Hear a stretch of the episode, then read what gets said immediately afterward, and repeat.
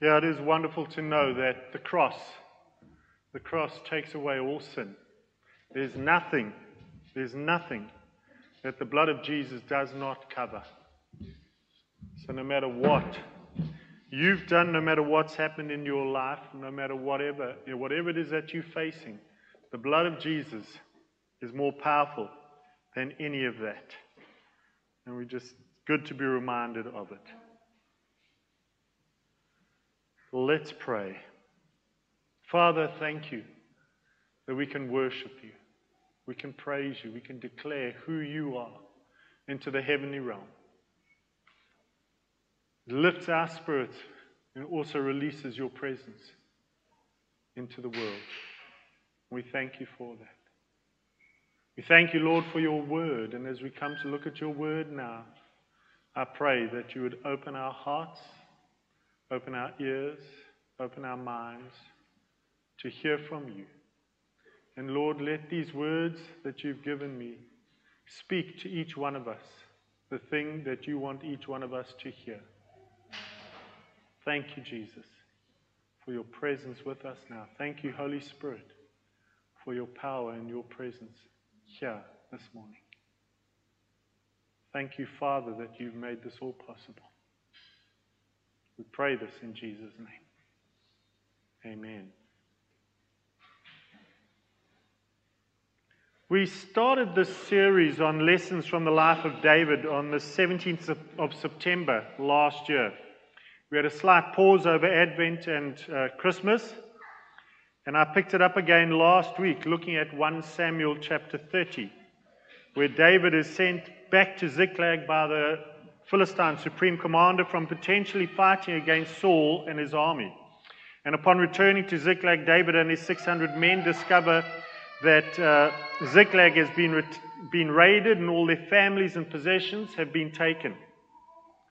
David averts a rebellion by his disgruntled men, and then they pursue the Amalekite raiders, catch up to them, and destroy all except 400 of the raiding party who managed to get away. And if it said just 400 was a small part of it, it must have been a very large raiding party, where there was just a portion of them that escaped. They recover all their wives and children and possessions, plus other possessions that the Amalekites had taken from other cities they had raided. And then they head back to Ziklag. Now, while David is pursuing the Amalekites, the Philistines fight against Saul, his three sons, and the Israelite army, and they defeat them, killing Saul's three sons and leaving him severely wounded, with, which forces him to die by falling on his own sword because his armor bearer would not kill him, and he did not want to be captured by the Philistines. So, after the death of Saul, when David had returned from striking down the Amalekites, David remained two days in Ziklag. And on the third day, behold, a man came from Saul's camp with his clothes torn and dirt on his head. And when he came to David, he fell to the ground and paid homage. David said to him, Where do you come from? And he said to him, I have escaped from the camp of Israel. And David said to him, How did it go? Tell me. And he answered, The people fled from the battle, and also many of the people have fallen and are dead. And Saul and his son Jonathan are also dead. Then David said to the young man who told him, How do you know that Saul and his son Jonathan are dead? And the young man who told him said, By chance I happened to be on Mount Gilboa, and there was Saul leaning on his spear. And behold, the chariots and the horsemen were close upon him. And when he looked behind him, he saw me and called to me. And I answered, Here I am. And he said to me, Who are you? I answered him, I'm an Amalekite. And he said to me, Stand beside me and kill me, for anguish has seized me, and yet my life still lingers. So I stood beside him and killed him because I was sure that he would not live after he had fallen. And I took the crown that was on his head and the armlet that was on his arm, and I brought them here to my Lord. Then David took hold of his clothes and tore them, and so did all the men who were with him. And they mourned and wept and fasted until evening for Saul and for Jonathan his son, and for the people of the Lord and for the house of Israel, because they had fallen by the sword. And David said to the young man who told him, Where do you come from? And he answered, I'm the son of a sojourner, an Amalekite. David said to him, How is it You were not afraid to put your hand to destroy the Lord's anointed. Then David called one of the young men and said, Go execute him. And he struck him down so that he died. And David said to him, Your blood be on your head, for your own mouth has testified against you, saying, I have killed the Lord's anointed. 2 Samuel chapter 1, verses 1 to 16. If you read the account of Saul's death in 1 Samuel 31, you'll see that Saul was not killed by the Amalekite, but he had fallen on his sword to kill himself after his armor bearer refused to kill him. He fell on his sword rather than, than be captured by the Philistines. So, why does this Amalekite come to David with the crown and armlet and tell David that he had killed Saul at his request?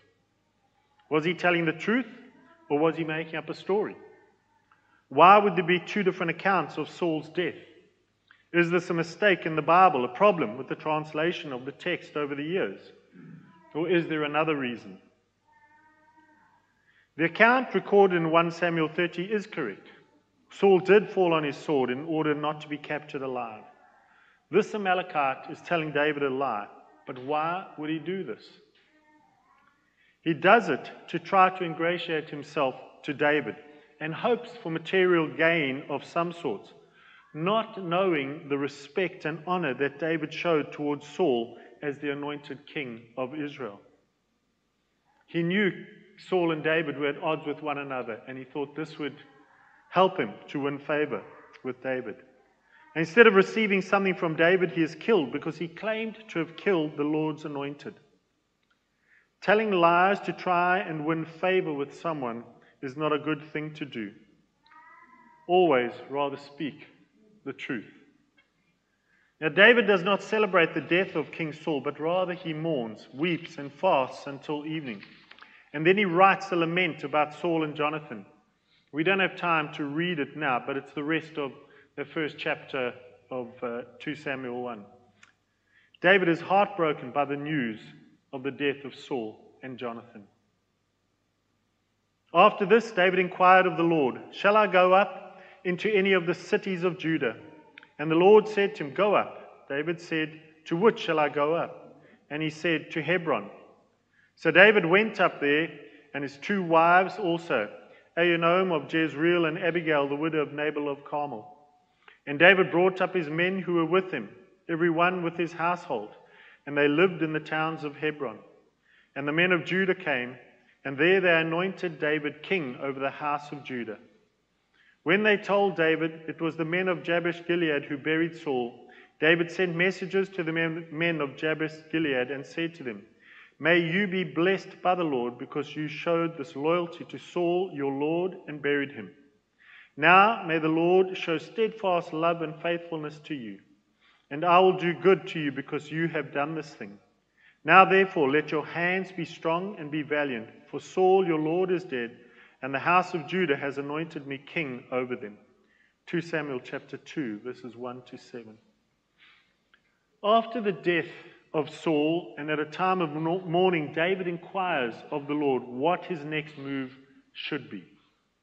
He does not just head up to Jerusalem and proclaim himself as king, he waits on the Lord and hears from the Lord what he is to do next. The Lord gives him instructions, and David follows them. This leads to David being anointed as king, but only as king over Judah, not the rest of Israel. In the time that David was inquiring of the Lord, Abner, the commander of Saul's army, took the remaining son of Saul, Ishbosheth, and made him king over the rest of Israel. Ishbosheth, Saul's son, was 40 years old when he began to reign over Israel, and he reigned two years. But the house of Judah followed David. And the time that David was king in Hebron over the house of Judah was seven years and six months. 2 Samuel chapter 2, verses 10 and 11. There was conflict between David and Ishbosheth because David did not see Ishbosheth as the anointed king of Israel, who was like his father Saul had been. But he did acknowledge that he was a righteous man. There was a long war between the house of Saul and the house of David, and David grew stronger and stronger, while the house of Saul became weak, weaker and weaker. A number of events transpire where there are false accusations and devious plottings, misunderstandings, assassinations, and executions that end up with Abner and Ishbosheth both dead, which, David, which leads to David being approached to be the king of all Israel. Bible scholars believe there was a period of time between Ishbosheth being killed and the approach to David to be king. And during this period of waiting, David did not try to force the issue, but waited and trusted in the Lord. Then all the tribes of Israel came to David at Hebron and said, Behold, we are your bone and flesh. In times past, when Saul was king over us, it was you who led out and brought in Israel. And the Lord said to you, You shall be shepherd of my people Israel, and you shall be prince over Israel.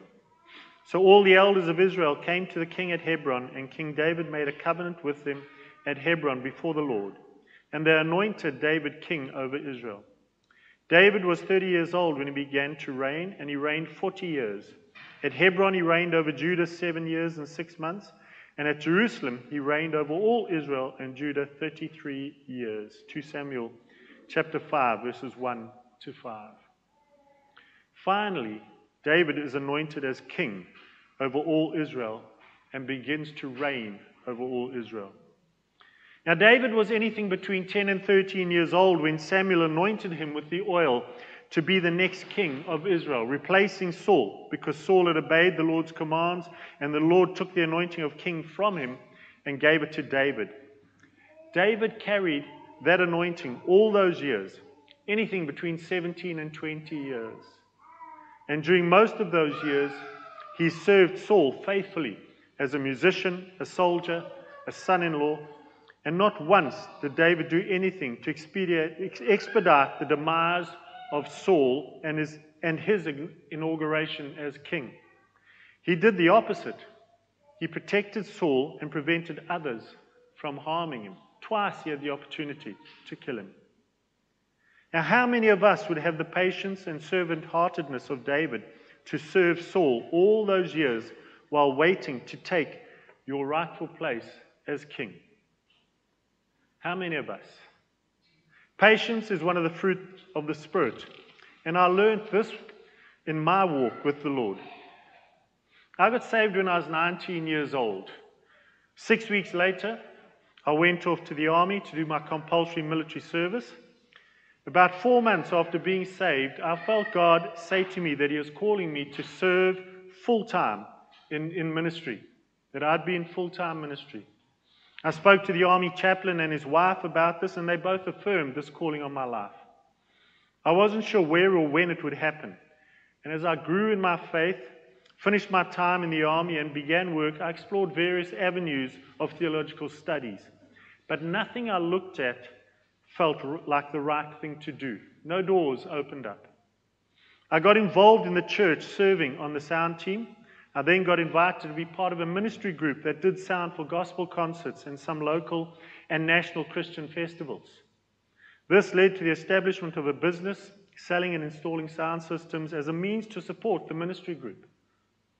There were some changes in the leadership of, of the church, and after a time of exploring options, the church became part of a group of churches that is very similar to the Vineyard movement.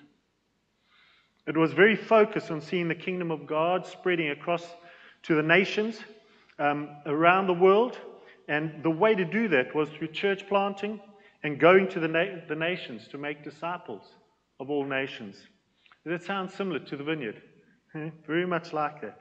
There was a lot of regular teaching and training by the various senior leaders of the movement in the various regions of South Africa. And there was an annual leadership training time, very much like the Vineyard Leaders Gathering. During this time, I'd met and married Jill. Within a couple of years, we had two children, had bought our first house, and were serving in various ways in the church. We were then invited to be part of a church plant out of this church in Durban to a village about 20 miles inland from there. We had just moved into our dream house in that area and knew that God had put us there in that house so that we could be part of that church plant. During these years, there'd been a number of words and confirmations that I was called to be in full time ministry, but nothing had opened up yet. A few years later, I was, of, I was at one of the leadership training times, and during one of the sessions, the pastor who was teaching was speaking about going to the nations. He had been our pastor in Durban. He was the one that married Jill and I. We knew him very well. And while he was preaching, he stopped and he said, The Holy Spirit has just laid in my heart that he's speaking to people's lives right now as to where they are to go and church plant. And I felt God call me to go and church plant in Malawi. I knew nothing about Malawi, but felt that this was God speaking. After speaking to Jill about it, and then also speaking to our pastor and a number of the other senior leaders, the doors opened up for us to go to Malawi and church plant.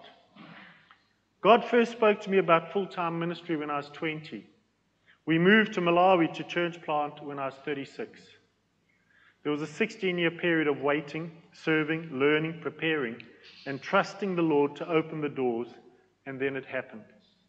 In all that time, I never tried to force a door open or push my way into a position. I waited and trusted in the Lord. That was nearly 28 years ago. And God has been faithful to us ever since. I think we have wonderful stories to tell of what God has done in us and through us in these past 28 years. And even before that. David waited even longer than I did before he stepped into the anointing that had been poured out on him as a young lad. But in all that time, he served, he learned, he prepared, he trusted the Lord. He never complained or tried to force things to happen, and he wouldn't let anyone else try to make it happen either. He honored Saul as his king and as God's anointed one the, this whole time.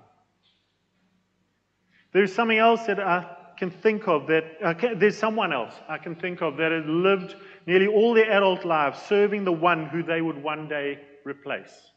Always honoring that person and never doing, sorry, never doing anything to change the status quo. And that is this man formerly known as Prince Charles, our current monarch, King Charles III. He has been, for the most part, a great example of someone with patience who has waited a long time to fulfill the calling on his life. And he honored his mother at all times as the queen. Patience is a fruit of the Spirit, a sign of the Spirit of God being in your life. But the fruit of the Spirit is love, joy, peace, patience, kindness, goodness, faithfulness, gentleness, self control. Against such things there is no law, and those who belong to Christ Jesus have crucified the flesh with its passions and desires. If we live by the Spirit, let us also walk by the Spirit. Galatians chapter 5, verses 22 to 25. Can we be like David and trust God to fulfill the promises he has made to us? To have the patience to wait for them to come to pass and not to try to force things when they don't seem to be happening when we want them to happen. Jesus was also patient and waited before he stepped into ministry. If you think as a 30 year old man, he was about 30 when he began his ministry. He could have maybe started at 20, but he waited until the time was right. Can we be like that as well? And don't force things to happen and wait and be patient and be like these men. Amen. Some discussion questions. First one What stood out for you in this message? What touched your heart? What did God say to you through this? What promise or promises have you seen God fulfill in your life? Share those. They're always great to, to encourage someone where you've had a promise that God has made to you and you see, see it fulfilled. Also, share some of the ones you're still waiting to see fulfilled. Then, how easy do you find it to wait for God to fulfill a promise He has made to you? And then pray for one another. For those of you online, thank you for being with us. I trust that you'll look at these questions and uh, discuss them if you're with someone.